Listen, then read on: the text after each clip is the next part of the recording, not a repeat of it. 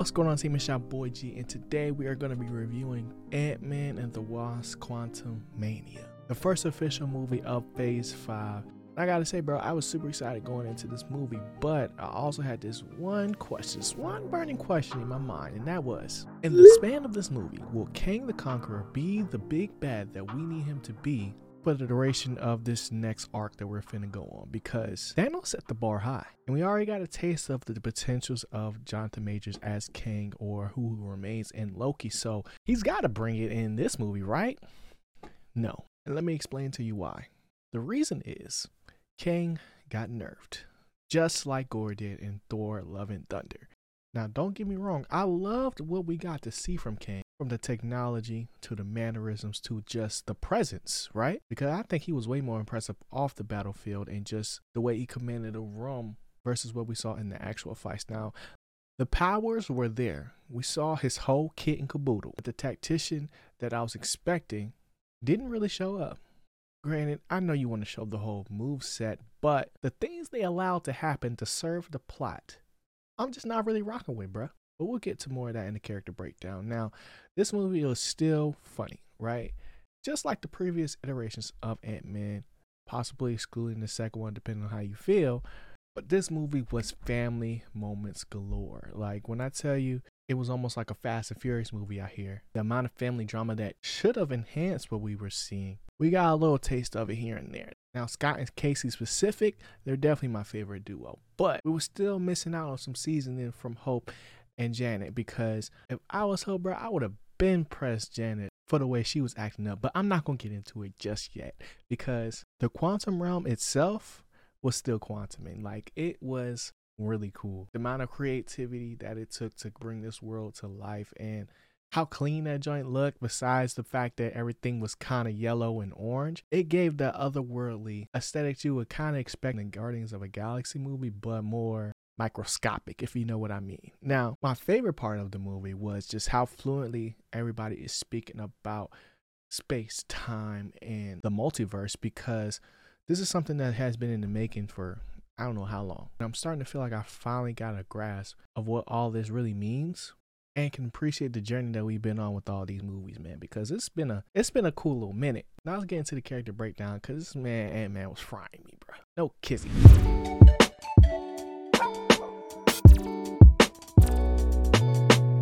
First things first, man. Scott Lang, played by Paul Rudd. And I don't want to take anything away from Paul Rudd from a performance standpoint because I think he's a really good Ant Man. But for the script that they gave him and what you would expect this movie to be about. We didn't get that, bro. Like to be on your third movie and to not be able to see the character grow from your first movie to the end of the trilogy and don't even count the movies in between with Avengers and things like that. Like I'm always here for an Ant-Man punchline, but I wanted more, bro. I was expecting to see Ant-Man on a redemption arc. You know, he lost a lot of time with his daughter. Daddy-daughter connection, that's a gimme, right? But I was looking for him to learn something, whether it was about himself or his role as a hero. Like he spent a lot of the movie asking questions, questions that might lead to big answers, but his character growth or lack thereof was stunted, for lack of a better term, bro, because all he did in this movie was be a troll to Kang and chase after Cassie. Now, from a premise standpoint, I don't have no issues with that. But for them to not cover the root of the problem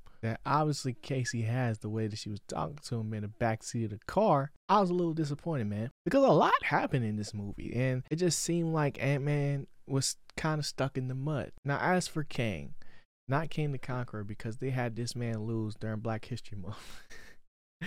Well, all jokes aside, Jonathan Majors, right? He was my favorite character in this movie for multiple reasons. But the main one being the range, bro. The range. Now, if you've seen Loki, you know what I mean by that because if you would line up Kang the Conqueror in this movie and He Who Remains in Loki, they have two totally different personalities but they still both hold that same presence. And I'm not talking post credit scenes. So the fact that he had to carry this plot on his back just to lose, man, is criminal. And I don't appreciate that. But besides that, like I was saying earlier, I feel like they nerfed him. And not because he's like just super overpowered as a person. Like he's still a man. But the tech that he was using, the decisions he made in battle, and the empire he created was just charming, bruh. It was charming. And at the end of the day, bruh, he got beat by ants. And I get it, it's an Ant Man movie, but This movie felt like it wanted it to be more. And the trajectory that Marvel is on with the antagonist being the main draw to these movies, at some point, some of them gotta win because I think it would have made for a better movie. Now, I don't want to rush the process. I don't know what they have in store for us. But Kang the Conqueror need to do a little bit more conquering because everything else is in the bag except that. Now, next, man, I got to talk about the Wasp or Hope because I don't know what happened to her in this movie.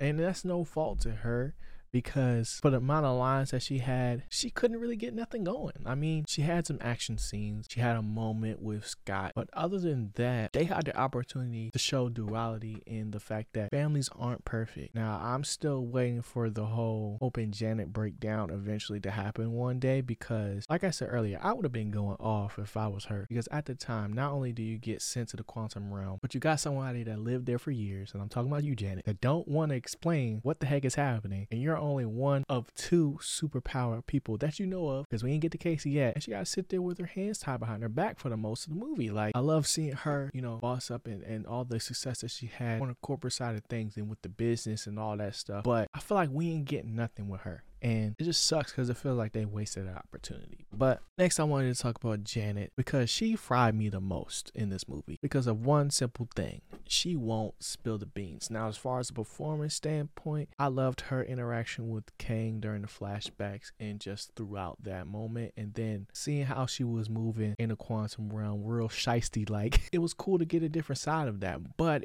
I just don't understand the reason to hide that, especially when you're in this dire situation that you literally literally have the answer to, bruh. So that's my beef with her. Next, I want to talk about the biggest surprise of this movie, the greatest reveal, MODOK. Now, we seen MODOK in the trailer, but we didn't see who was under the hood. Now, if you ask me, I kind of prefer MODOK with the mask on, but we had the surprise guest of Darren, aka the Yellowjacket in the first movie, who basically turned into a big old man baby. Now, like I said, I think this is one of the better reveals in this movie initially because we got to see the backstory of like what actually happened to him. But the fact that they kept rehashing it and then it just got sadder and sadder all the way leading up to his death, I was just like, all right, bro, you kind of killed, you killed him off immediately for one, which I hate when Marvel does that, but they just love to run a joke into the ground. And his whole battle with Cassie made me feel like I was watching Tom and Jerry. But overall, it was a dope, dope reveal. And I was just like, okay, okay, y'all got me with that one. Now, last person I want to talk about was Hank Pym because, like Hope, we didn't get a lot from him in this movie. I like the back and forth he had with Janet, especially when it was going over their romantic histories because it was just super funny seeing oh cringe at the thought of her parents getting busy, period. But other than that, bro, it just it just so crazy for me to think that, you know, at the end of the day, Hank Pym is still the superior Ant Man, bro. Like his ant saved the day. Regardless how you feel about what happened, the man and his ants be going crazy, bro. And I was just like, yo, ain't no way. I'm here for the jokes. I'm here for him to be in the X Factor. And Michael Douglas always does a good job. So that's it for the character breakdown, man. Let's get into the plot. Because this is where we start seeing some real issues.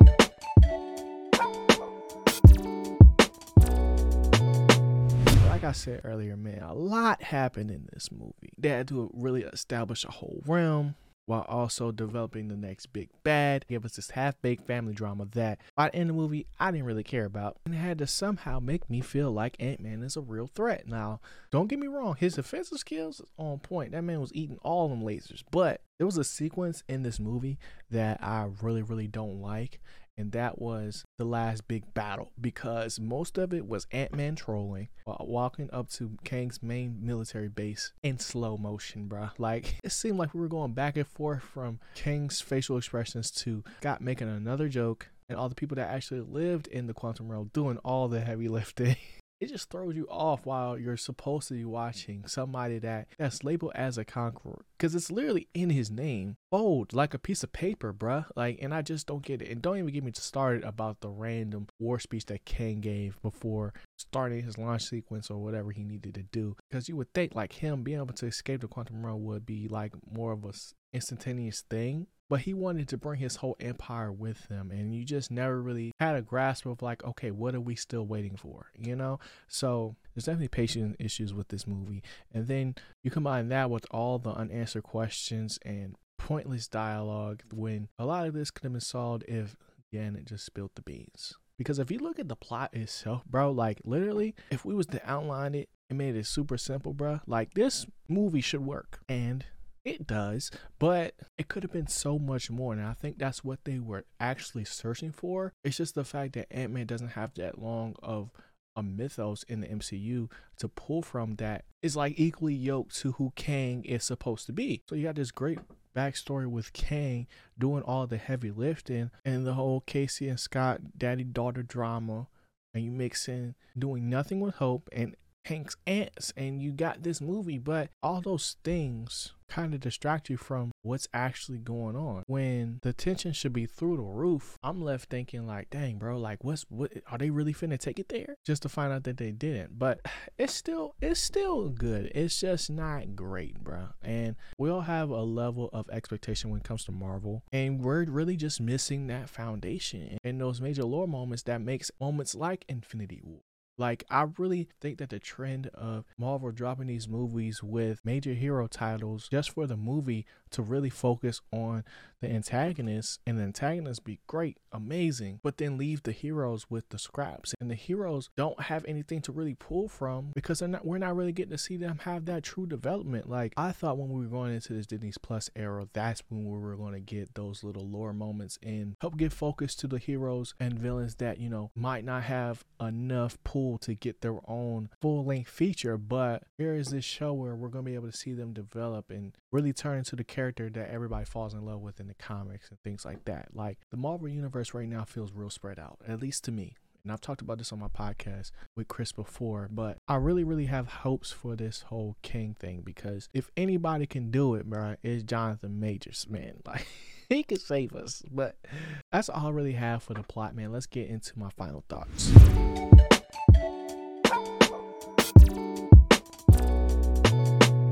So overall, man, like I think this movie was good. Like I had a good experience while watching it in theaters. If y'all already seen my worth it video, like I do think this movie is worth your time going seeing in the theaters. But if you were to wait for it to come out on streaming, you're not really missing out on much. But overall, I still think it's good. Now, I love the way that they built up Kang in this movie because Kang is essentially our next Thanos, right? And to really establish a bigger than life type character, you need time and you need more references. And we're starting to get those things. But for the movie to be called Ant Man and the Wasp, right? Ant Man and the Wasp. I need the main characters to actually learn something. I need them to go through something. Like I appreciate the inner monologues that Scott has, but we don't we didn't really get nothing from Hope. And if this is a real duo, I need more of Hope's perspective in there because I know a Wasp can be silent and deadly. This John was just silent, and I also think that this movie would have been way better if Kang actually won. Now, depending on how you look at it and what's your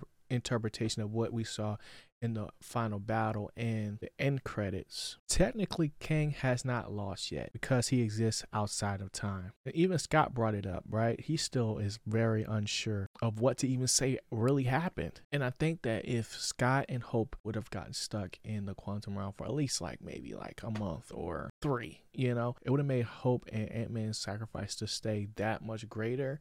And we would have felt more of the gravity of the actual situation. So keep it short and simple, man. The quantum realm was quantum it was dope. It was amazing. And they definitely still had some moments in this movie. But at the end of the day, the good still outweighs the bad in this movie. For my G file score, I'm giving it an 8 out of 10. And regardless of if you think Kang lost or won in this movie, I'm still excited for Phase 5 and seeing all the different Kangs and their variants and see who Scott actually tells about this whole situation because he could go up to anybody at this point. I mean, like, yes, he's an Avenger. Yes, he kind of be out the way, but learning all this information, bro, you got to do something with it. Please, like, do something. So let me stop before I go back in again. But appreciate y'all for tuning in once again. Let me know what y'all thought of the movie in the comment section down below. Hit that sub button if you want to see more videos like this.